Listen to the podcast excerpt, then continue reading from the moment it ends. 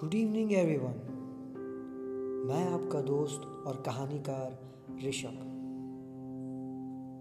आज मैं आपको जो कहानी सुनाने जा रहा हूँ, वो नीलेश मिश्रा जी की एक बहुत ही फ़ेमस बुक याद शहर की है। इस कहानी का नाम है दिवाली की रात। 5 नवंबर 2010 कैप्टन ने सीट बेल्ट बांधने का संकेत अब बंद कर दिया है। एयर हॉस्टेस की खूबसूरत आवाज़ एक खाली प्लेन में गूंज रही थी। जैसे एक बड़े आलिशान मॉल में बैठा कोई आदमी सिर्फ़ अपने लिए ही पियानो बजा रहा हो। दिवाली की रात थी। मैं, अकेलेपन का चैंपियन दूसरे चमचमाते शहर से होता हुआ एक दूसरे चमचमाते शहर जा रहा था।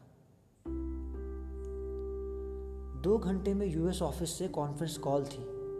और अगली सुबह बहुत ज़रूरी मीटिंग माँ पापा को ये बताने की हिम्मत ही नहीं हो पा रही थी कि उनका बड़ा बेटा थोड़ी देर में उनकी दहलीज से सिर्फ़ पौने दो घंटे दूर एक फाइव स्टार होटल में अनजाने लोगों से फ़ोन पर कॉन्फ्रेंस कॉल कर रहा होगा।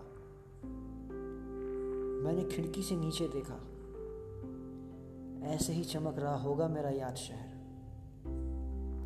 हिंदी अखबार में छपा मुहूर्त निकल जाए इससे पहले माँ ने पूजा निपटा ली होगी। मिट्टी के दियों से सजी थाल लेकर छुटकी छज्जे पर खड़ी होगी।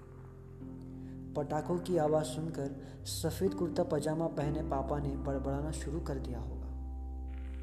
Sir would you like vegetarian और नॉन वेजिटेरियन एयर हॉस्टेस की आवाज़ सुनकर मैं चौंक गया।